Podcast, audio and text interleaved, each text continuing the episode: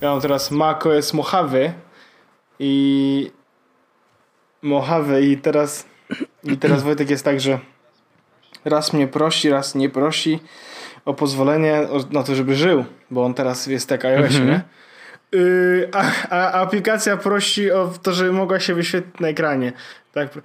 Chciałaby użyć kolorów. Dobrze. Więcej niż 30 bity chciałaby użyć. Czyli co? O, dobrze, proszę. macOS się... Czy aplikacja może się pojawić na tym, na froncie, czy może, czy raczej w tle? Na froncie, proszę. A aplikacja nie jest pewna i ma niską samoocenę. Jest coś ładna aplikacja. Ale aplikacja myśli... Jest. Przepraszam, czy to oznacza, że macOS jest Windowsem? Tak, macOS zmienia... Nie, macOS zmienia się w 12-letniego chłopaka w gimnazjum, który ma niską samoocenę i nie wie, czy może podejść do tej dziewczyny i zagadać. Okej. I na wszystko musi mieć zgodę rodziców. Tak. Rozumiem. Tak. Chciałbym jakby przestać procesować. Czy mogę? Proszę. Odpisz. Bardzo ładne. Witam Cię, Wojtku, serdecznie w odcinku 225.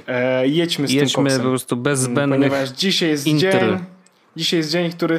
jest dzień, który dał nam Pan i mam taki, oglądałem taki super stand-up w weekend. No, super stand-up to jest rzadkie, zbitka słów, rzadka niestety. To prawda. To był Wojciech Fiedorczuk, postać stand-up polska.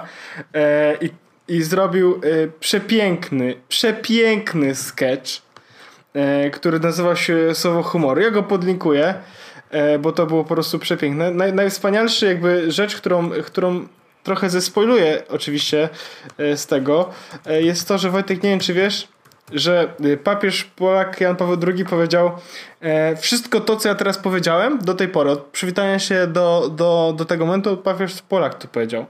Dokładnie te słowa, Wojtek. Tylko w innej konfiguracji to powiedział. On inaczej te słowa ułożył w zdaniach, ale on wszystko te słowa powiedział. Tak. To ładne jest. To ładne. Może nawet powiedział słowa, które ja też wypowiadam teraz. Dokładnie tak zrobił papież Polak Jan Paweł II. Więc Wojtek... Jestem pod wrażeniem.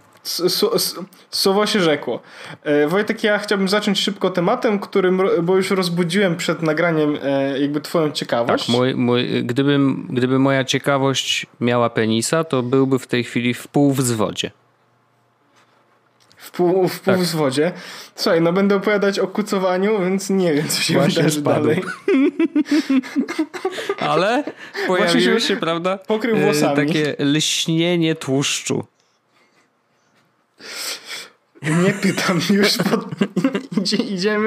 Idziemy.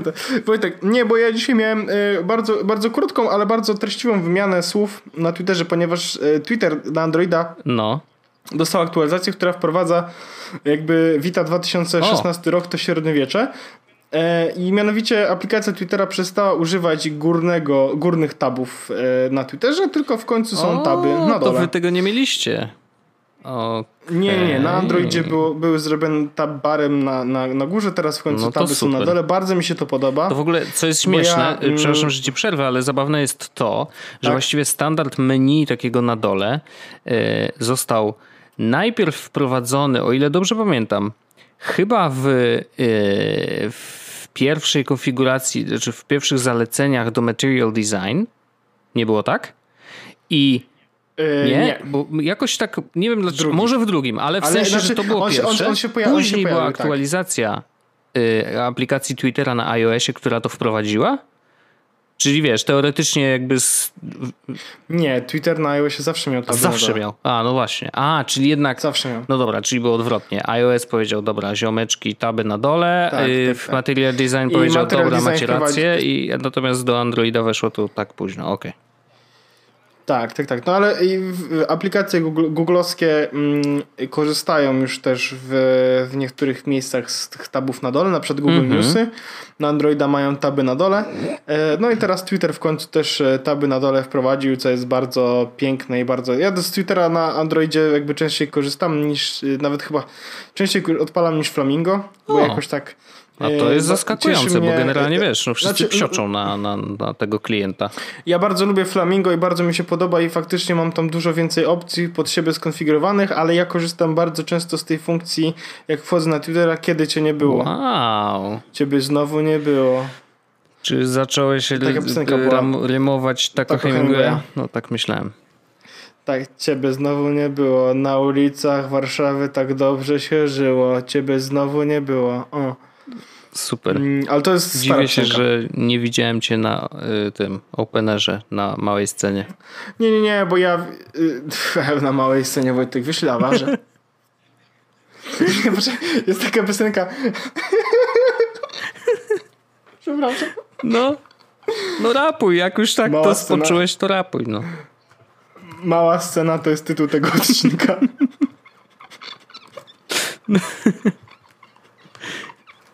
Jest taka, właśnie, bo chodzi o to, że jest taki koleś, kurczę, szkoda, że Magda ogląda teraz w innym pokoju serial, bo to jest jakby bardziej z jej A co, gra elektronikę tak zwaną? Nie, bardziej chodzi mi o to, że Magda się zna na muzyce zdecydowanie bardziej niż ja. Nikt się nie zna na muzyce bardziej niż ty. Dziękuję, Wojtek. Dlatego robimy podcast muzyczny. Natomiast, przecież, no wiesz, to jest oczywiste. Nie, oczywiście. Ale bo jest piosenka Taco Hemingwaya, która została przerobiona przez szósty blend. Nie wiem, to jest chyba jakiś koleś. A to tak, ja nawet kojarzę ich. Tak, to się właśnie nie wiem, czy tak, ich, czy jego. Piosenka, to... No właśnie, ja też nie wiem. Magda wie, no ale nie słyszy, bo ogląda serial w sypialni. Ale jest piosenka, która się nazywa, ja ją też podlinkuję. Ja wiem, że mogą być osoby, które jakby pałają nienawiścią do Hemingwaya i nie mam z tym absolutnie żadnego problemu. Każdemu jego porno, dajcie ludziom cieszyć się rzeczami, a jak ktoś czegoś nie lubi, to droga wolna. Natomiast to jest piosenka, która jest remiksem i tam jest coś takiego, że w refrenie jest właśnie ciebie znowu nie było. Gdybyś nie istniała, miasto by wygodniej się żyło. Jest rzeczywiście, gdybyś nie istniała, ale... Ale kuźwa, zgubiłem, Wojtek, wątek całkowicie. Dlaczego ja do tego dążę? Powiedziałem, że... Dziwię się, że nie widziałem cię na małej scenie. Ty powiedziałeś, że dużo ważysz. I nagle ale się pojawił szósty bo jestem tu... Jestem tu, byłem tam, zresztą w sumie kto nie był, jest tu cała WWA z wyjątkiem ciebie. Jestem tu, byłem tam, poszłaś z koleżankami na tych nogach, które ja nazywam karabinami. No to marsz.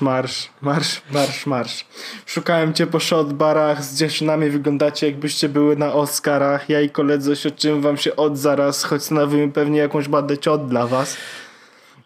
Wążesz włosy w cebulę i pewnie świat cię denerwuje, jaka ludka jędrule, pewnie cię bolą od skrzela, a teraz dyma mi czule, opatuliłaś i zamawiasz sobie wódkę z Red Bullem. Kuźwa, to o nas, Wojtek, wódka z Red Bullem. No totalnie jakby, włosy w cebulę, totalnie.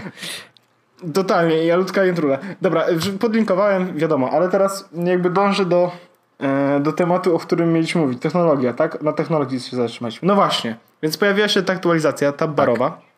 Wrzuciłem screenshot na swojego Twittera i Roman Mostowiak. No. Kojarzysz postać? Kojarzy totalnie ze mnie jak miłość. Żeby jasność, ja mam ciężki tydzień, to jest pierwsza rzecz, a druga rzecz jest taka, że zapowiada się ciężki tydzień, a po trzecie ja już jestem jakby, odliczam godziny, dni do urlopu, więc mentalnie jestem w ciężkim stanie. Roman F. Mostowiak, tak, bardzo znana postać, przebrzmiała gwiazda Funpagów i tak dalej. I napisał do mnie, że on jest chyba też androidowym śmieciem. Panie Pawle, to pan sobie DPI zmieni i będzie wszystko mniejsze, bo wszystko było duże i widziałem 3 tweety na moim pixelu. No dobra. To jest jakby... I faktycznie wszedłem sobie w ustawienia deweloperskie, bo ja mam ustawienia deweloperskie włączone, bo ponieważ trzeba tam zrobić jeden tweak, żeby AirPods działały dużo lepiej. Ja o tym tweaku mówiłem, że trzeba wyłączyć tam absolutną głośność dla urządzeń Bluetooth i zmniejszyłem sobie DPI i wrzuciłem tam wartość, która była standardowo, to jest 411 DPI. Nie wiem w ogóle jakby odnośnie czego to chodzi, w sensie czego to było, bo nie sprawdziłem. Natomiast ja wpisałem 500 I teraz zamiast mniej więcej 3 tweetów widzę raz, 2, 3, około 5, 6, zależy jak tam, czy to są dyskusje, więc właściwie 2 razy tyle. Cały interfejs w ogóle się zrobił taki bardziej, jak wrzuciłem 700, to się zrobił interfejs tabletowy.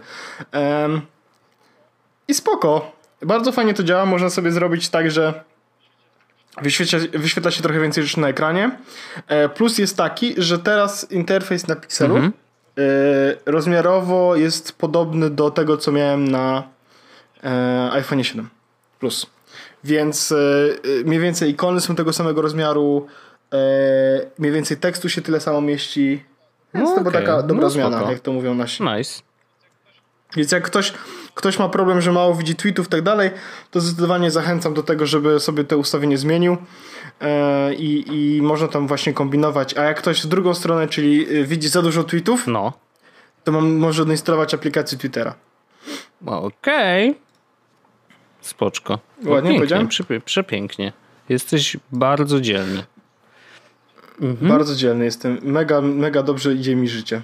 Mamy jeszcze coś o kucowaniu powiedzieć, Wojtek, czy już tłuste włosy są? Nie, no jedźmy dalej. Ja jestem gotowy dzisiaj na wszystko. Słuchaj, przyszły naklejki Amiibo. Naprawdę? O, proszę bardzo. Ile ich zamówiłeś w ogóle? Więc one są sprzedawane w pakietach po 10. Do Zeldy są 22 figurki, więc zamówiłem 30. Mam w sumie 23 zrobione naklejki Amiibo. 23? Już mówię to. Tak, są 22 figurki w ogóle do Zeldy, ale okazuje się, że jak weźmiesz figurkę i możesz ją zarejestrować w konsoli i zmienić jakby nazwę. Ja mam 2 te same figurki, w sensie 2 te same naklejki z tą samą figurką, ale pod innymi nazwami i inaczej i zarejestrowane. Możesz je stukać, ergo on myśli, że możesz je na zmianę, tak? To są 2... Tak, znaczy, no powiedzmy, że to są 2 te same, w sensie on myśli, że to są 2 różne figurki, kiedy są to 2 takie same figurki. I teraz tak, każdą z tych 22 figurek można raz dziennie przyłożyć do konsoli i wtedy jakby zebrać z niej loot. Jak klikniesz ją jeszcze raz, to po prostu pojawia się informacja, że dane Amiibo zostało już w tym dniu wykorzystane. I sam proces w ogóle był bardzo przyjemny, bo ja to już podlinkowałem, podlinkuję to jeszcze raz w opisie odcinka. Zrobię tylko tak. Amiibo. To, co musiałem zrobić, to oczywiście było pobrać aplikację, zainstalować te figurki, właśnie pliki tych figurek na telefonie. No i jedyne, co musiałem zrobić, to przyłożyć ostatecznie tego taga NFC do telefonu, zapisał się na niej ten tag i oczywiście ja sobie zrobiłem tak, że wziąłem sobie post-ity. Na każdym post-icie napisałem sobie nazwę figurki. Aha.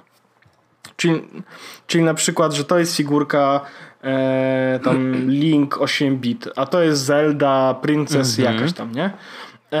I nakleiłem naklejki, do każdego przyłożyłem telefon, faktycznie sprawdziłem, że to działa. Potem musiałem na konsoli, trzeba uruchomić Amiibo, faktycznie. I w grze, w Zeldzie też jest opcja włącz Amiibo. Ja bardzo długo myślałem, że zepsułem, dlatego mam 2 te same figurki, dlatego, że myślałem, że jedną z nich zepsułem. Aha, czyli okej, no dobra, kumam. I chciałem sprawdzić, czy i się okazało, że potem właśnie jest trochę więcej opcji, które trzeba ustawić i w ogóle to jest jeszcze mało, bo na YouTubie jak ktoś używał Amiibo, widziałem, to po prostu przykładał figurkę, działa, właśnie. Nie? Okazuje się, że to nie jest takie proste. Po prostu musiał mieć wszystko ustawione wcześniej, nie? Tak, bo trzeba zrobić tak, że jak już włączysz Amiibo w grze, to musisz, bo w Zeldzie są jakby moce, tak? Czary, powiedzmy. I te moce są na przykład, no dobra, no to tu możesz sobie, powiedzmy, przenosić jakieś metalowe rzeczy, tutaj, że możesz zamrażać wodę i takie różne. I pojawia się dodatkowa moc, która jest właśnie mocą Amiibo, no nie? I wtedy uruchamiasz tą moc, że jakby chcesz pojawia się celownik, w którym miejscu przykładasz wtedy do prawego kontrolera figurkę i ona spełnuje, spada wtedy z tego, z nieba jakieś jedzonko. Jedzonko, zwykle jakieś takie bonusy jedzeniowe i do tego spada na przykład skrzynia. I w skrzyni są różne rzeczy, tak? Zależnie od tego, jaką figurkę skanowałeś. Jest figurka na przykład, która spełnuje konia. Najlepszego konia w grze, no nie? Którego możesz zdobyć. Figurka, która spełnuje wilka, który się... Przerwę. Czy później te przedmioty wszystkie, które zdobyłeś przez jedno ze skanowaniami, bo one zostają w grze. W sensie nie ma tak, że wykorzystasz 5 razy i nara. Nie. One zostały w grze, natomiast jakby Zelda ma swoje, powiedzmy, swoją mechanikę gry, która sprawia, że to nie jest tak, że kupujesz figurkę i wygrywasz grę, no rozumiem, nie? Jasne. No bo faktycznie jest tak, że z przedmiotów, które spadły mi z tych figurek, no bo skonowałem już w sumie je 3 dni z rzędu, ergo 60 parę razy, tak? I to jest tak, że faktycznie spadło mi jakieś troszeczkę ekwipunku, głównie dużo spadło mi łuków, dużo strzał różnych, więc to są rzeczy, które wiesz, no strzelisz strzałą, no to strzała znika powiedzmy, albo możesz ją jeszcze podnieść, zależy jaka to strzała. Łuki za każdym strzałem tak naprawdę się psują trochę bardziej, więc one się psują, więc to nie jest też tak, że to są rzeczy, które zdobyłem i będę miał na zawsze, chyba że spadnie mi taki łuk legendarny, ale to nie jest takie proste.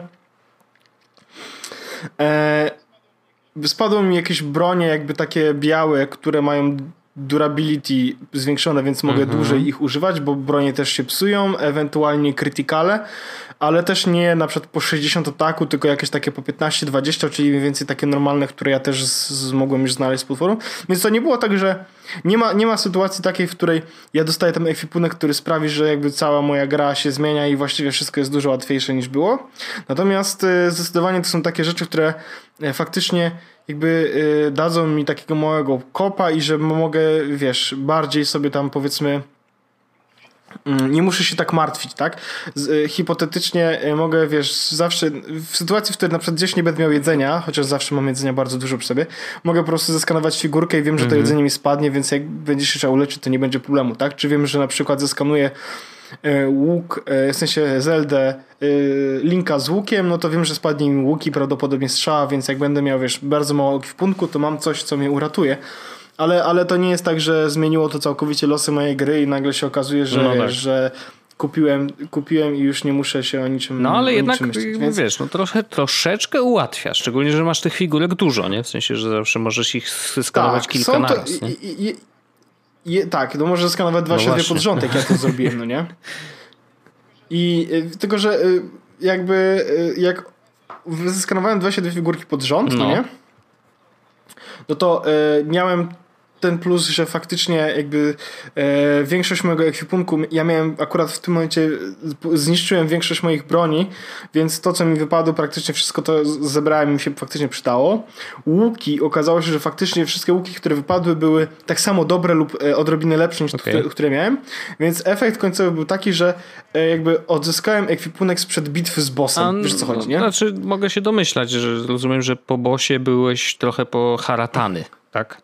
No. Tak, no byłem trochę bardziej nagi, no bo ostatecznie się okazało, że wiesz, mówię, te broni się niszczą, tak? Za każdym atakiem broń traci swoje durability i one po prostu w pewnym momencie się rozwalają. Więc jak się okazało, że już nie mam, że zostały mi tam 2 bronie, no to wiesz, mogłem sobie tam jeszcze 5 spokojnie dobrać z tych. Jakiś część ekwipunku spadła mi takiego z tego, na przykład jest właśnie taka figurka 8-bit Zelda, z którego wypadają ekwipunek jakby w sensie 8-bit Link, z którego wypada ekwipunek Linka z tych gier klasycznych, tak? Z Ocarina of Time, czy z tych wcześniejszych. On nie daje żadnego jakby plusu do statystyk. Jedyne co daje, to daje wygląd Zeldy tej klasycznej. Jest ekwipunek oczywiście, który daje plus do statystyk, Amii, bo lud Zelda wpiszę sobie i tutaj są różne rzeczy wypadają z tych Zelda Breath of the Wild, Amiibo Unlocks. Są różne rzeczy wypadają z tych potworów, chociaż to ciekawe, bo jest informacja oczywiście, że no spadają różne rzeczy z tych postaci, tak? I jest na przykład informacja, że są niektóre takie rzeczy, które wypadają tylko i wyłącznie z tych Amiibo.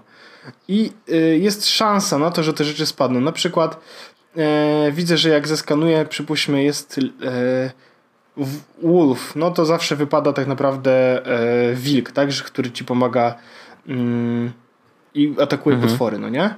Ale jak zeskanujesz sobie na przykład Zelda, z której wypada na przykład czasami z chesta tarcza, która jest superancka, nie? One nie wypadają zawsze. Okej. O kurde, okazało się, że zeskanowałem właśnie tego konia najlepszego i on pojawia się tylko przy pierwszym skanie. Czyli mi już przepadł, no nie? Ale jest na przykład, że jest na przykład ekwipunek, z którego czasami wypada na przykład jakiś miecz. Ale widzę też, że na przykład są jakieś hełmy, które dają mega dużo plusów, ale one mi nigdy nie wypadły. No może to jest, wiesz, no, los nie jest tobie przychylny, przyjacielu. Właśnie sprawdzam, czy to jest w ogóle jakiś błąd. Nie, że wypada przy skanowaniu Amiibo runy, ale...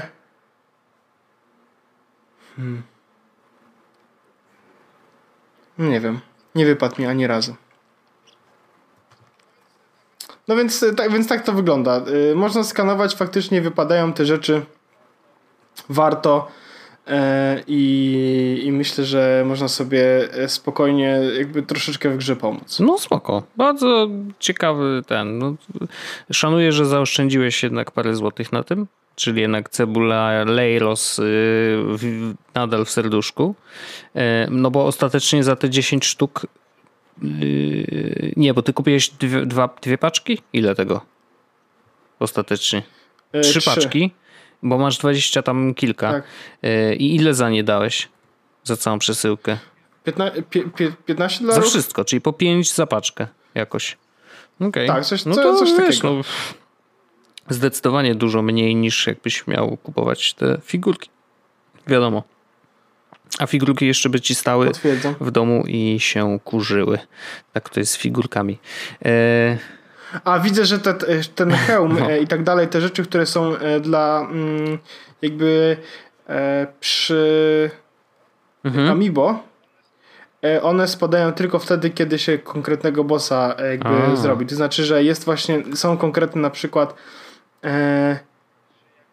że jak możesz ten jakby hełm zdobyć, przypuśćmy, jakiś dodatkowy, ale on wypada tylko i wyłącznie, kiedy pobiłeś danego. Okay. Czyli musisz próbować po każdym bossie przeskanować wszystkie 22, może tam coś nowego wypadnie. Ale szkoda, że kurde, że Epona nie wiedziałem, że ona tu jest po prostu. I... No lipa. Lipa, panie kolego. Zdarza się i tak, no niestety. No, trudno. No, nie, może ten koń nie był dla mnie. Może tak. Słuchaj, ja mam trzy krótkie temaciki. Jeden jest taki bardziej, może mniej konkretny, ale taki filozoficzny wręcz może. Natomiast dwa króciutkie to ja chętnie powiem szybko. Nie wiem, bo to są takie rzeczy, które znalazłem gdzieś tam, wiesz, w odmętach internetu, tak naprawdę na Reddicie, no bo gdzie indziej. To jest twój odmęt internetu. Ja głębiej nie zaglądam. W sensie Dark Web jednak już jest za głęboko, a 4chan też jest za głęboko. W sensie, no. W każdym razie, nie wiem czy wiesz, ale zdarza nam się czasem mówić o energii odnawialnej przy okazji różnych tam tematów, szczególnie przy okazji komunikacji i w sensie jeżdżenia samochodami i w ogóle jeżdżenia różnymi pojazdami, które są napędzane energią elektryczną, no bo zawsze przy takim temacie pojawia się, no dobra, ale skąd my ten prąd mamy? I tu są dwa wątki. Jeden jest taki, że całkiem niedawno dowiedziałem się, że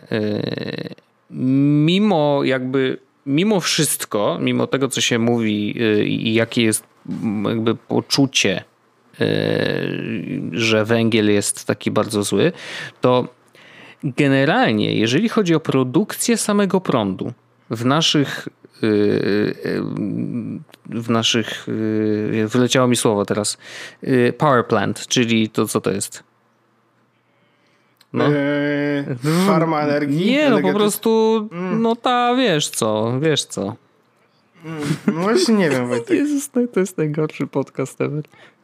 Powerplant, no power to plant, kurde, no. Wszyscy w Powerplancie, no kto nie wie, kto to jest Powerplant, proszę sprawdzić teraz w internecie, by będziemy mówić po angielsku, ponieważ tak, to jest podcast po prostu międzynarodowy. Słuchajcie, ktoś mógł powiedzieć, bo to jest podcast z Warszawy, tu się mówi inaczej. Przepraszam, to nie jest prawda. Ja nie chcę być częścią tej społeczności, która tak twierdzi, ale po prostu powiedziałem, oczywiście. Przepraszam, może mi przyjdzie. W każdym razie, jak się tworzy energię elektryczną właśnie w powerplancie naszym tutaj, na przykład w Warszawie, na Żeraniu, to okazuje się, że... O, właśnie to jest to. Nie sprawdziłem tego. Wpadło ci do głowy, gratuluję. Byłeś szybszy ode mnie. W każdym razie w tych elektrowniach w momencie, kiedy ten węgiel jest spalany, no bo jakby taki jest proces tworzenia energii elektrycznej, węgiel jest spalony, no i z tych kominów tam leci wiesz, do góry dużo dymu. I okazuje się, że jakby w tych kominach oni mają tam tyle filtrów, które wyłapują te małe cząsteczki, że właściwie same te kominy i ten jakby dym z węgla właściwie nie przedostaje się za bardzo do atmosfery, co oznacza, że one nie mają zbyt dużego wpływu na to, ile smogu tak naprawdę w mieście jest. I teraz jakby, bo zrobiłem dość duży taki most od energii elektrycznej do smogu, nie? Natomiast faktycznie jakby ten aspekt chciałem poruszyć, że dowiedziałem się całkiem niedawno, że tam w ogóle wiesz, w momencie kiedy pierwszy dym zostaje wpuszczony do komina, to najpierw jest schładzany wodą i opryskiwany jakby taką mgiełką wody, która wyłapuje największe cząsteczki. Później są jakieś jeszcze filtry. Później są filtry jakieś takie magnetyczne, które wyłapują w ogóle takie cięższe cząsteczki po prostu magnesami, wiesz, w ogóle jakiś totalny kosmos, nie? W każdym razie byłem tym zaskoczony i w ogóle dowiedziałem się to chyba od jakiegoś taksówkarza, z którym jechałem. I jakby nie mam powodu mu nie ufać, no bo jakby wiesz, ale to jest tak, że wiesz. A propos, czy ja ci opowiadałem taksówkarzu, który opowiadał mi, że ma w domu kozę? Nie. Okej, okay, ale coś czuję, że będzie dobra końcóweczka naszego podcastu. W każdym razie, wracając do elektrowni i tego, jak ta energia jest wytwarzana, w Polsce rzeczywiście jakby głównym źródłem energii jest węgiel, nad czym nadal ubolewam, mimo jakby tego, co powiedziałem o kwestii smogu, no bo jakby generalnie węgiel, wiecie, no kończy się, to nie jest najlepsze źródło energii, a najlepszym są właśnie energie odnawialne, które po prostu, no cóż, wiatr wieje, woda płynie, słońce świeci, więc dlaczego tego nie wykorzystać? I ciekawostka jest taka, bo bardzo długi wstęp zrobiłem, ale mam nadzieję, że to was zainteresuje. W Szwecji właśnie oni tam założyli sobie, że do 2030 roku chcieliby mieć z energii wiatrowej rocznie 18, to są chyba terawatogodziny. To jest dużo, nie? Jakby to jest naprawdę dużo energii pobieranej z wiatru. I co ciekawe, przez to, że założyli sobie tak wysoki próg, to stwierdzili, jakby no, rząd zaczął pracować nad tym już w 2017 roku i porobili tyle inwestycji, że okazuje się, że ten cel, który założyli na 2030 rok, prawdopodobnie zostanie osiągnięty już w 2018. Więc tak jakby przyspieszyli rozwój pobierania energii elektrycznej odnawialnej właśnie z wiatru o 12 lat. I to robi wrażenie. W sensie naprawdę wow. Dlatego wielkie gratulacje. Wiadomo, że tam trochę więcej wieje niż w Polsce. Jakby miejmy tą świadomość. Natomiast samo to, że no bez rządu i bez ich jakby pomocy to by się nie udało, więc mega szacun i mam nadzieję, że u nas też coś tam się wydarzy. I teraz drugi temat, muszę go pociągnąć, ponieważ tutaj jest cudowny most, bo mamy energię elektryczną, no i mamy Teslę, model trójeczka, całkiem niedawno pobił kolejny rekord i to jest w ogóle mega ciekawe, bo jest coś takiego, taki to się nazywa hypermiling, nie? Czyli jeżdżenie jak w taki najbardziej możliwie ekonomiczny sposób, żeby samochód na jednym ładowaniu przejechał po prostu jak najdłuższy dystans. Więc tam wiesz, przyspieszenia po prostu rzędu jak najmniejszy, tak, że leciutko się ten gaz naciska. No i jest bardzo dużo technik, które się wykonuje, żeby rzeczywiście wycisnąć z tej baterii ile się da. No i taki test był przeprowadzony w Niemczech. I w Niemczech właśnie Tesla Model 3 przejechał 1000 km na jednym ładowaniu i pobił poprzedni rekord, który wynosił 975 km i bardzo ciekawa rzecz jest taka, że on całą tą trasę jechał bez żadnego pasażera i bez nikogo w środku W sensie był tam taki model jakby człowieka, żeby obciążyć przynajmniej siedzenie kierowcy, żeby wyrównać jakby szanse między dwoma samochodami, bo obok jechał drugi samochód, który był prowadzony przez człowieka. Tak, żeby jeszcze sprawdzić, jak właśnie te autonomiczne samochody, w sensie, że prowadzone przez autopilota i prowadzone przez człowieka, jak one się różnią, nie? I rzeczywiście ten, który był prowadzony przez autopilota, przejechał 1000 km, ten, który jakby był prowadzony przez człowieka, przejechał 23 km mniej. Więc jakby widać, że człowiek jest tutaj największym problemem tak naprawdę, no bo jednak może go kusi, żeby, wiesz... Roboty nas zabiją tylko dlatego, że się okaże, że bez nas mogą iść. No właśnie. I jakby cały test, to też jest ważna informacja, był przeprowadzany na specjalnym torze, czyli nie na ulicach normalnie, tylko na specjalnym torze, gdzie te zakręty były raczej, wiesz, no były łagodniejsze, więc jakby wiadomo, że to jest wszystko takie, powiedzmy, że laboratoryjne wręcz warunki.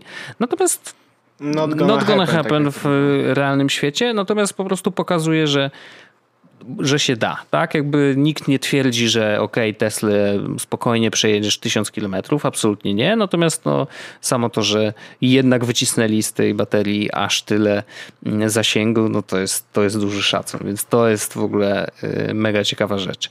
I teraz bym ci oddał głos, ponieważ mój się powoli kończy, a mam jeszcze jeden temat właśnie taki dłuższy, więc ja to później. Ja w ogóle mam do powiedzenia dwie rzeczy jeszcze, bo jedna rzecz, zaraz powiem kodzie, ale druga rzecz jest taka, że mam nadzieję, że zarejestrowaliście się w Curve. Jeśli się tego nie zrobiliście, to zróbcie, ponieważ brakuje mi £1, żeby kupić Crasha Bandicoota na Nintendo Switch.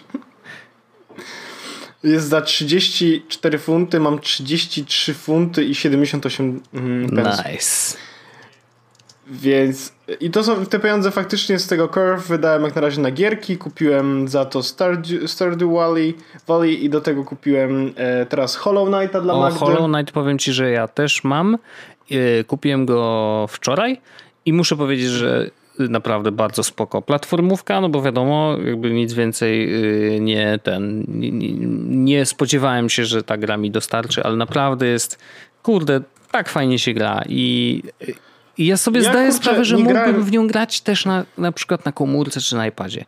Ale jednak Switchik coś ma w sobie. Wiem, te guziki fizyczne, no ma coś w sobie. Po prostu się przyjemnie gra. Jest w tym jakaś taka magia. Ja na przykład spędziłem 6 godzin grając w Fallout Shelter. Okej, no to nie, to mi się nie zdarzyło. Więc mam tyle na liczniku, więc wiesz, no po prostu... Nie wiem jak to się dzieje, ale na Switchu faktycznie w te gry się gra dużo przyjemniej. Ja teraz zbieram tak naprawdę pieniążek z tego na to, żeby kupić tego Crasha. Pojawiły się już preordery na Pokemony, więc pewno lada moment też zostawię preorder, chociaż czekam na te Pokemony, żeby zobaczyć ile będą kosztowały z Pokebolem, bo w nim będzie minimum. No ale to tak naprawdę zobaczymy. W ogóle Paladins ma się niedługo pojawić na ten, Wojtek, na Switcha, więc będzie kolejna gierka, w którą będzie można grać razem. Okej, to jest taki ten Overwatch. Tak, Overwatch, tylko że ten za darmo. Znaczy, tak, to jest ten za darmo. Tak.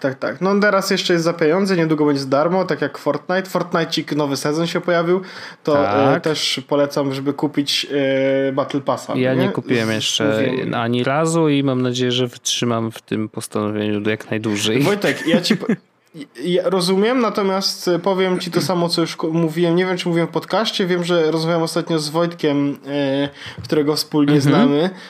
I rozmawiałem, jakby on akurat mało gra w Fortnite'a i ja rozmawiałem też jeszcze z Wiktorem o tym. I to jest tak, że jak kupisz raz tego pasa i będziesz faktycznie, wykorzystasz go, to znaczy będziesz grał, to każdy kolejny pas jest za darmo. Tak? Ale że co, że V-Bucks po prostu na którymś momencie dostajesz te ich pieniążki? Już Wojtek tłumaczy, Ja odpalam tutaj po prostu stronę i będę korzystał z takich, sprawdzonych źródeł. Bardzo Wojtek, dobrze. Nie? musisz kupić za 40 zeta 1000 V-Bucksów. Mhm. 950 V-Bucksów to kosztuje Battle Pass. I zostaje ci wtedy 100 V-Bucksów, tak? No. I teraz... No i 50 V-Bucksów. No. 50 V-Bucksów masz, tak? Ja akurat mam 600 w tym momencie, bo kupiłem kiedyś tego starter packa. Ja czuję totalnie, że właśnie jestem na jakimś spotkaniu MLM. Ale jedziesz dalej. Jestem zainteresowany tym tematem. Znowu proszę mi powiedzieć więcej. Zostaje ci 50, tak? Ty licz, ja ci będę mówił. 50, tak. Zostaje ci 50. Tak. Jeśli wbijesz czwarty poziom... kiedy jest moment, kiedy ja zapraszam kolegę? Zaraz... Bo tak... Twoje życie seksualne może się rozwijać niezależnie od postępu w grze. Okej, dobrze, ale dobrze, że się trzymamy tutaj orientacji odpowiedniej, ponieważ rozmawiamy o Fortnite, wiadomo. No dobrze, no. Tak. Słuchaj, wbijasz czwarty poziom. Bo żeby była jasność, te wszystkie poziomy można wbić dość szybko, szczególnie, że kupując Battle Passa otrzymujesz expa, że jak grasz z kolegą dostajesz plus 10%.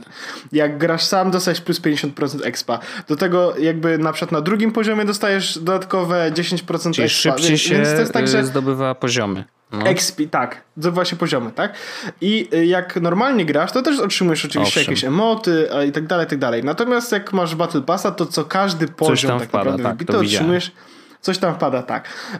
Jakiś na przykład emotikona, właśnie dodatek do expa, albo graffiti, które możesz zrobić, albo skiny, ale rzecz, nieważne. Tak, więc kupujesz raz, zostaje ci 50 baksów, tak? I na czwartym poziomie dostajesz 100 baksów. Czyli masz już 150 baksów.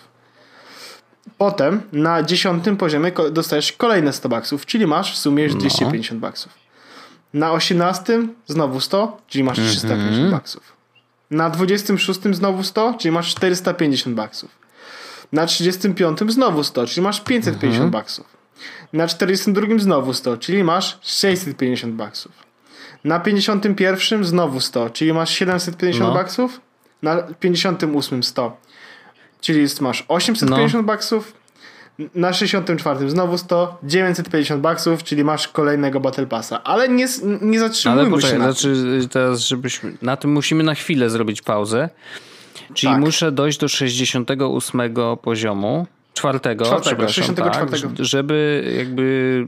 Mieć kolejnego Battle Passa na następny miesiąc. Nie, ile tam tygodni? 10 tygodni sezon, mają sezony. No, tak, chyba tak. Czyli to są 2,5 miesiąca.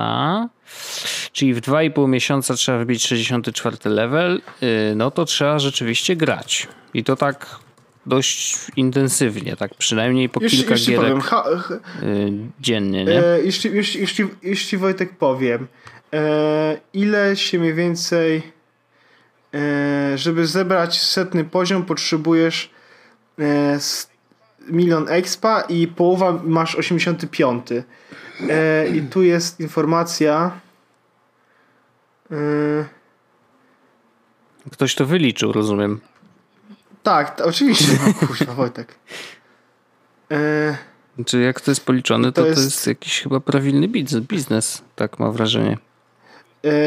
Tu jest napisane your level. I 35. Aha, bo tutaj to zależy od tego, ile grasz. No ale to zaraz ci powiem. Bo wiesz, jakby mnie interesuje, ile na przykład przy założeniu, że nie wiem, zabijam dwóch graczy na grę, chociaż to też tak średnio, no to nie jest akurat oczywiste. Powiedzmy, że jednego na grę, to ile gier musisz zagrać dziennie, żeby dojść do tego 64 poziomu. Biorąc pod uwagę, że dają ci Battle Passy, tam te, wiesz, dodatki do expa, nie? Już ci, Wojtek, właśnie to jest informacja, w której szukam. How many hours do you play Fortnite? To mogą być bardzo niemiłe wyniki. No ale powiedzmy, że godzina dziennie. To no to jest... miesięcznie to jest... O, poczekaj, bo to jest już zaraz ci, Wojtek, powiem, że ktoś tutaj jakieś głupoty, nie ma żadnych cyfr, to nie są informacje. Ktoś napisał, że gra 8 godzin w tygodniu w sumie i 16 godzin w weekend. Okej. czyli razem... Ktoś napisał, że od początku sezonu grał po 2 do 4 godzin dziennie i ma 88 poziom. A już teraz? Tak. Aha. Ktoś napisał, że... No to musi być dobry, no w sensie wiesz, jakby zdobywać bardzo dużo punktów w trakcie gry. Ktoś napisał, że gra godzinę, 2 godziny dziennie i ma 69 poziom. No to myślę, że jest wymiataczem. W sensie... Myślę, że można założyć, że jak będziesz grał tygodniowo około 15-20 godzin. Czyli po 2 godzinki dziennie każdego dnia. Tak, to jesteś w stanie wygrindować 80 poziom. Czyli może trochę mniej potrzebujesz, żeby wygrindować ten 64. Okej. No rozumiem, chociaż muszę powiedzieć, że... Oni też bardzo dużo expa zdobywają, kiedy robią challenge'a. Aha. Są jakieś challenge dzienne. Ale to ja zawsze właściwie to jest mój cel w grze, w sensie, że wchodzę sobie. Wiesz, wieczorem sobie włączam gierkę, patrzę jaki jest challenge i próbuję go zrobić, nie? No jeżeli jest za trudny, czy tam, nie wiem, jest dłuższy, no bo na przykład, nie wiem, musisz zabić 10 graczy, nie? No to ja to w jeden dzień tego nie zrobię, no ale...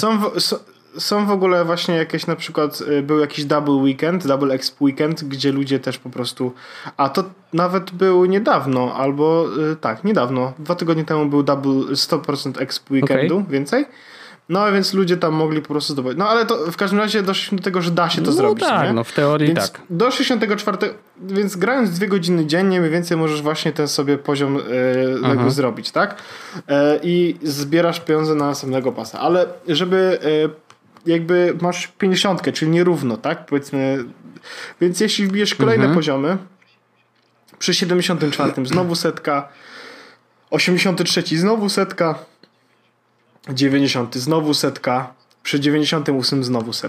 To znaczy, że jakby co każde 5 poziomów mniej więcej dostajesz 100 V-Bucksów. No ale to tak, czyli przy tych wysokich poziomach, bo tam niżej to tak rzadziej. Nie no, 4, 10, 18. No, potem jest 26. Więc mniej więcej co tam 8, 6 dostajesz. Więc da się, widzisz, kupisz raz, jeśli grasz cały dzień, to faktycznie wtedy możesz ten Battle Pass na kolejny sezon zrobić. Ja na przykład teraz dawno kupiłem już tego Battle Pass, tego jakiegoś starter packa za tam 19-16 zł, więc mam 600 V-Bucksów, więc myślę, że jestem chyba nawet w stanie bez kupowania kupić, w sensie wypracować chyba tyle V-Bucksów, żeby dostać. A no tak, bo jeszcze możesz podejść w taki, ale nie, poczekaj, bo jeżeli kupisz V-Bucksów niewystarczający co tyle, żeby mieć Battle Passa, tak, no to tych V-Bucksów nie dostaniesz za granie, bo one są tylko w tym V-Bucks. Nie, ale są też ale chyba jak dostajesz, jak robisz te chyba tygodniowe questy. Znaczy ja nie dostałem ani jednego V-Bucksa, a jakby gram, wiesz, już jakiś czas i no chyba, że one są na jakichś dużo wyższych poziomach, bo wiesz, ja zacząłem pod koniec zeszłego sezonu, więc nie zdążyłem jakby wyrobić jakiegoś wysokiego poziomu, więc nie wiem. Właśnie patrzę, jak tu wygląda sytuacja, bo jest coś takiego how to get V-Bucks for free in the game. Bałbym się, bo tam jest dużo skamów w ogóle. Nie, to jest jakaś taka strona, jest artykuł, gdzie jest po prostu informacja, co trzeba zrobić. Więc jest oczywiście informacja, że każdego dnia jak się logujesz, to dostajesz V-Bucksów trochę. Okej. No dobrze. Jak zrobisz na przykład... są daily questy, dokładnie. I one nie wszystkie są... Nie wszystkie wymagają tego, żebyś miał ten premium, no nie? I za zrobienie na przykład daily destroy, coś takiego. Zniszcz na przykład 3 fire trucks i dostaniesz 50 V-Bucksów. Okej, no to... Nie jest to takie trudne. Tak, więc da się to zrobić, Wojtek. Bardzo to jest ciekawe. Myślę, że na ten sezon się jeszcze wstrzymam, bo mam takie poczucie, że wiesz, jakby kupiłem tego Hollow Knighta i się bardzo dobrze w nim bawię, więc wiesz, teraz troszeczkę skaczę między dwoma grami, więc nie ma tak, że wiesz, jasne. Fortnite, jest dużo zabawy z konsolą i z tymi wszystkimi rzeczami, więc to jest w ogóle... I podoba ci się ten świat? Już wiesz, teraz jeszcze, jakoś tak jest? Podoba mi się konsolka jak najbardziej, natomiast wiesz, świat Nintendo Nie dotknąłem go. Nie dotknąłem go tak naprawdę. No bo wiesz, nie mam Zeldy. Chcę sobie ją zostawić jako taką wisienkę na torcie. Myślę, że to będzie kolejny zakup. Może sobie, nie wiem, na te prawdziwe urodziny sobie faktycznie kupię gierkę. Ale wtedy fizyczną, bo chciałbym mieć też chociaż jeden ten kartridż. No bo nie wiem, to takie są, wiesz, kartridże, nie? Tak, no ja mam kartridża z Zeldą. Ja też chcę. No i zobaczymy. No myślę, że wiesz, wtedy będę w stanie bardziej dotknąć tego tematu i zrozumieć jakby chociażby świat Zeldy, a myślę, że w ten sposób jakby to są takie drzwi, wrota, wiesz, do całego świata Nintendo. No jeszcze oczywiście Mario i tak dalej, no ale wiadomo. Chciałbym Zeldę, bo to jest, zapowiada się na dłuższą przynajmniej gierkę. Tak, no. Ja już na przykład, tak jak opowiadałem w tym odcinku, miałem problem z tym, że nie mogłem jednego bossa zabić i powiem ci, że już spędziłem dodatkowe chyba 3-4 godziny jakby nie zabijając tego bossa, tylko odkrywając inne rzeczy. No, nie? To w Hollow Knight też jest kilku bossów i ci z kolei są tacy, wiesz, do rozkminy, nie? O, to właśnie Magda grała w Hollow Knight i teraz pewno znowu nie słyszy, ponieważ ogląda serial. Bardzo dobrze robi, bo nie powinna robić innych rzeczy. Ale ona też miała chyba problem z jakimiś bossami i była już taka sytuacja, w której dziękuję, Paweł. Rzeczywiście tam są bossowie wkurzający. Ja nadal nie zabiłem żadnego takiego większego, więc są wyzwaniem. To prawdopodobnie nie jest aż tak trudna gra jak Cuphead, ale nie należy do najłatwiejszych, więc no ale gra się fajnie. Jest taka... No spoko. Fajny klimacik, taki mroczny trochę. Ja nie odpaliłem. No to powiem ci, że mógłbyś spróbować. Odpaliłem na chwilę, ale może jak będę na urlopie, to sobie sprawię tą przyjemność albo przykrość. Myślę, że przyjemność. Ja mam ostatni temat. Akurat mamy tak niewiele czasu do końca. Mamy tam, nie wiem, no w sumie z 10, może paręnaście minut. Ale to jest temat, który mnie poruszył i jest trochę wzruszający, trochę depresyjny, ale jest w tym coś, o czym na co dzień się nie myśli właściwie. I może tym wreszcie trochę zjedziemy z tego tematu Nintendo Switcha, który nam bardzo zdominował ostatnie odcinki. Ale to dlatego, że jest to rzecz, która oczywiście. Jest świeża, jest w naszym życiu, prawda, nową rzeczą, więc naturalne jest to, że o tym opowiadamy, także nie ma się co wstydzić. Natomiast jest taki tekst na Verge'u, teraz on całkiem niedawno został opublikowany, bo to w ogóle z dzisiaj, więc świeżutka sprawa, natomiast rano był już rzuciłem do bardzo pakietu. Dobrze. Jest dłuższy, więc rzeczywiście warto się w niego zanurzyć. To jest historia spisana ludzi, którzy streamują na Twitchu, ale przez wiele lat streamowania nie mieli na przykład ani jednej osoby, która by to oglądała. Albo mieli tak, że mieli, wiesz, jedną. Nie? I pamiętają moment, w którym ta jedna osoba się podłączyła do ich streama, żeby ich oglądać. I nie chcę absolutnie za dużo spoilować, bo ten tekst bardzo fajnie jest napisany, wiesz, czyta się go jak taki fragment książki wręcz, jak jakieś opowiadanie po prostu z innego świata, nie? Ale zainspirowało mnie w takim sensie, że ja na co dzień o tym nie myślę, bo jednak przez te lata obecności w internecie zebrałem sobie jakąś tam grupę odbiorców, chociażby na Twitterze. Uważam w ogóle Twittera za moje najszersze chyba miejsce w internecie. Tam jakby mam najwięcej osób, które mnie obserwują. Więc jakby niezależnie od tego, co bym zaczął robić, czy założę sobie kanał na YouTubie, czy właśnie będę streamował, to wiem, że przynajmniej x osób przyjdzie i rzuci okiem, co ja tam nowego zrobiłem, bo będą zainteresowani, bo chcą zobaczyć, co to jest. Jakby i to jest zawsze dobry start. Wiesz, jakby niezależnie od tego, co robisz nowego, to grupa odbiorców, która cię obejrzy, jest zawsze bardzo cenna, szczególnie ci pierwsi, bo oni jakby, wiesz, po pierwsze są w stanie dać ci jakiś feedback, powiedzieć, co jest spoko, co jest słabe, co można by poprawić. Z drugiej strony to oni właśnie najprawdopodobniej będą rozsyłać to innym znajomym, więc to jest w ogóle największa waluta w internecie, wiesz, że ktoś stwierdza, że ty robisz coś tak na tyle fajnego, że wyślę to swoim znajomym. To jest naprawdę mega. I w ten sposób właściwie wszystkie kanały rosną i wszystkie w ogóle aktywności w internecie rosną właśnie na tym, że inni je sobie dalej podają. Albo wrzucą na wykop, albo wrzucą gdzieś tam, żeby inni jeszcze to zobaczyli. Więc jakby ta pierwsza grupa odbiorców jest właśnie tą walutą. I jak sobie pomyślałem o tym, że są ludzie z różnych powodów. Może być tak, że na przykład oni streamują, nie mają żadnych znajomych, którzy by wiedzieli, co to jest streamowanie. Może tak być. Nie mieli jakby kiedy zbudować sobie żadnej publiki w innym miejscu internetu, więc dla nich, streamowanie jest tym pierwszym, co chcą robić. Nie? Udało im się tam technicznie spiąć te wszystkie kabelki, wiedzieć co z czym, żeby to w ogóle się udało, co jest dość dużym wyzwaniem, bo sam to robiłem i wiem, że wcale nie należy do najłatwiejszych rzeczy.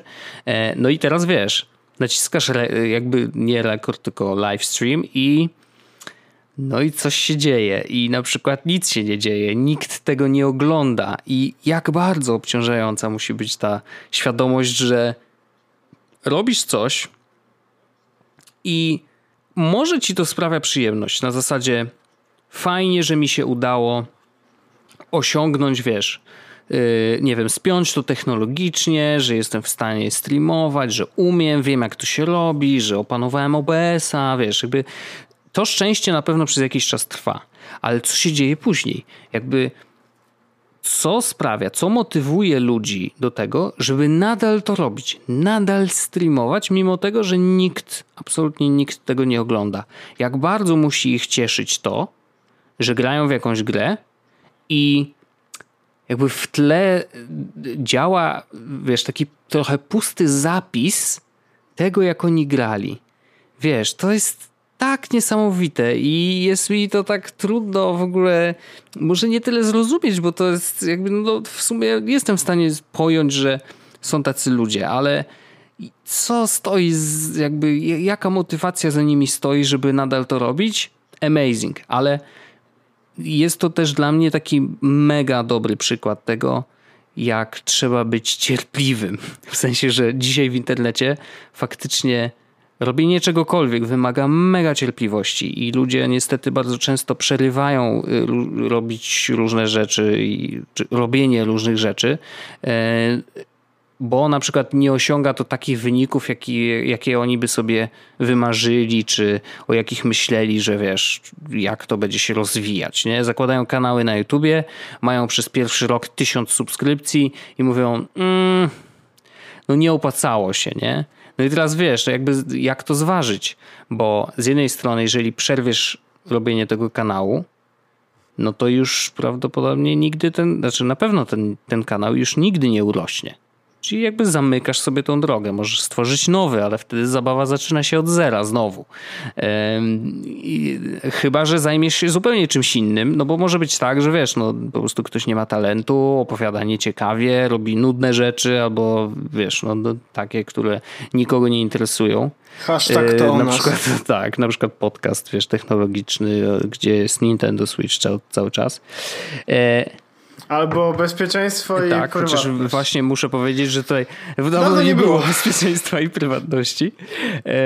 Ale naprawdę mega szacun dla tych, którzy z taką świadomością, że nikt, ale naprawdę nikt tego nie ogląda, nadal to robią. Jestem pełen podziwu. Ale ja bym chyba dalej... Ja bym chyba to robił. I właśnie i to jest taka kolejna myśl, którą mam. Bo my na przykład, patrząc na nas... nie wiem, czy masz to samo wrażenie, ale nam nigdy nie zależało na cyferkach. W sensie oczywiście. Każdy, kto nas słucha, każdy, kto się odzywa w ogóle do nas na Twitterze czy gdziekolwiek, to jest super miłe. Ale nigdy nie robiłem z tego z taką myślą... Musi mieć za 3 miesiące 3000 odsłuchań, bo inaczej to zamykamy. Nie, po prostu nawet gdyby się okazało, że nam spada... to bym to robił, bo to traktowaliśmy od początku jako wentyl. To już było jasne. Wielokrotnie nawet poruszane. Nie, że to jest podcast, jest takim swego rodzaju po prostu miejscem i udało nam się zebrać jakąś społeczność. I to muszę powiedzieć, że jestem z niej bardzo dumny, tak pomijając. Ja też.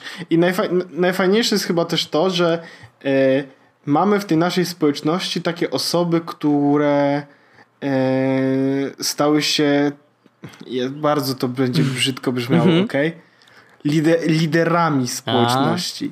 Znaczy, powiedziałbym, że mamy teraz, brakuje 2 osób do 500 na grupie wąsowej. To zapraszamy, jeżeli nie jesteście tam. Co jest w ogóle crazy, ale chodzi o to, że mamy już na tej grupie podcastowej też takie osoby, które wiesz, czym się zajmują, wiesz, kim są, wiesz.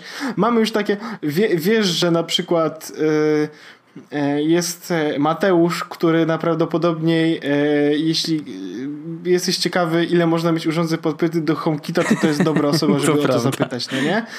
Wiesz, że jak jest problem z Fibaro, to być może jest na grupie ktoś, kto pracuje w tej firmie, no nie? Mało tego, wiesz, uwaga, ostatni wątek, to też warto poruszyć, to jest po prostu doskonałe. Ktoś zwrócił uwagę, że w Operze niestety nasz player, który jest osadzony na stronie, nie wyświetla odpowiednio MP3 ze względu na to, że strona jest wyświetlana przez HTTPS, a plik, który ten player ma zaciągnąć, jest podawany przez HTTP. No i ty to zmieniłeś. Tam w ogóle się rozwinął taki wątek długi, że teraz jak to działa, i tam widziałem screeny po prostu, wiesz, z jakichś kodów w ogóle HTML-a. Mówię, Jezus, nawet nie czytam, bo i tak nic nie zrozumiem. No ale okazało się, że Opera pracuje nad rozwiązaniem tego problemu, nie? Skąd to wiemy? Jakiś pracownik Opery nam napisał, wiemy, tutaj mamy taki bug. Powinien być właściwie naprawiony, ale wiecie co, poruszę ten temat na kolejnym spotkaniu. Wiecie, jest po prostu tak, że mamy już osoby, które są charakterystyczne. Ja w ogóle bardzo mnie to cieszy, bo ja na przykład mam też tak, że bardzo dużo osób faktycznie z tej naszej grupy podcastowej kojarzy. Tak. W sensie wiem, czego się mogę spodziewać, nie? W sensie na przykład wiem, że jak na przykład wrzucimy coś o Warszawie, to się na pewno Miłosz pojawi i nam Miłosz napisze, bardzo charakterystyczna jak bardzo szanuje nasze miasto i jak bardzo się nie może doczekać, kiedy będzie mógł do niego więcej. Jeżeli już tak mówimy o naszych słuchaczach i fanach, to Miłosz mnie bardzo zaskoczył tym, że jest mimo wszystko, mimo tego hejtu na Warszawę i w ogóle hejtu powszechnego, to jest bardzo dużym fanem Taco Hemingwaya. Tak cudowne, bo to tworzy taką niesamowitą postać, którą wiesz, jakby Tak. To jest rewelacyjne. Miłość, fan Taco Hemingwaya. No ale wiesz, chodzi o to, że mamy na tej grupie... no jednak wrzucimy nowy podcast, to wiesz to na pierwsze serduszko? Julka albo... Nie, albo Jakub. Tak, to prawda. Tak. I jak będzie pojazd na U-witaminy, to też pewno wrzuci.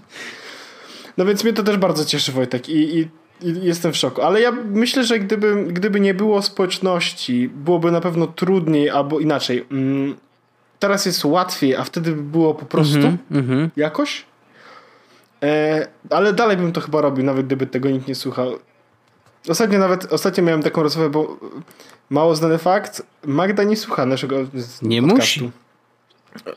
I ostatnio jakby powiedziałem, Magda, bo nie jest mi przykro, że nie słuchasz naszego podcastu, ale jakby, wiesz, wspiera mnie oczywiście i przeżywa nawet, w sensie przeżywa, to znaczy, wiesz, mamy czasami wolny wieczór, ale jest podcast, nagranie, jakby ona rozumie to, że to musimy zrobić, to nie? Albo jak było 4 lata podcastu, to przyniosła tort, wiesz, w sensie, są takie, ale macie...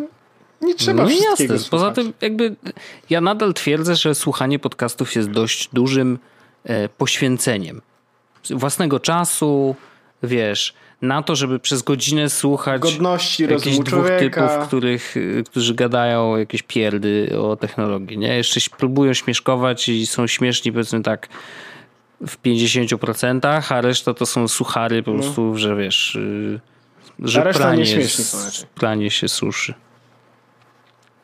samo w domu. Dobra, to możemy chyba już lepiej nie będzie.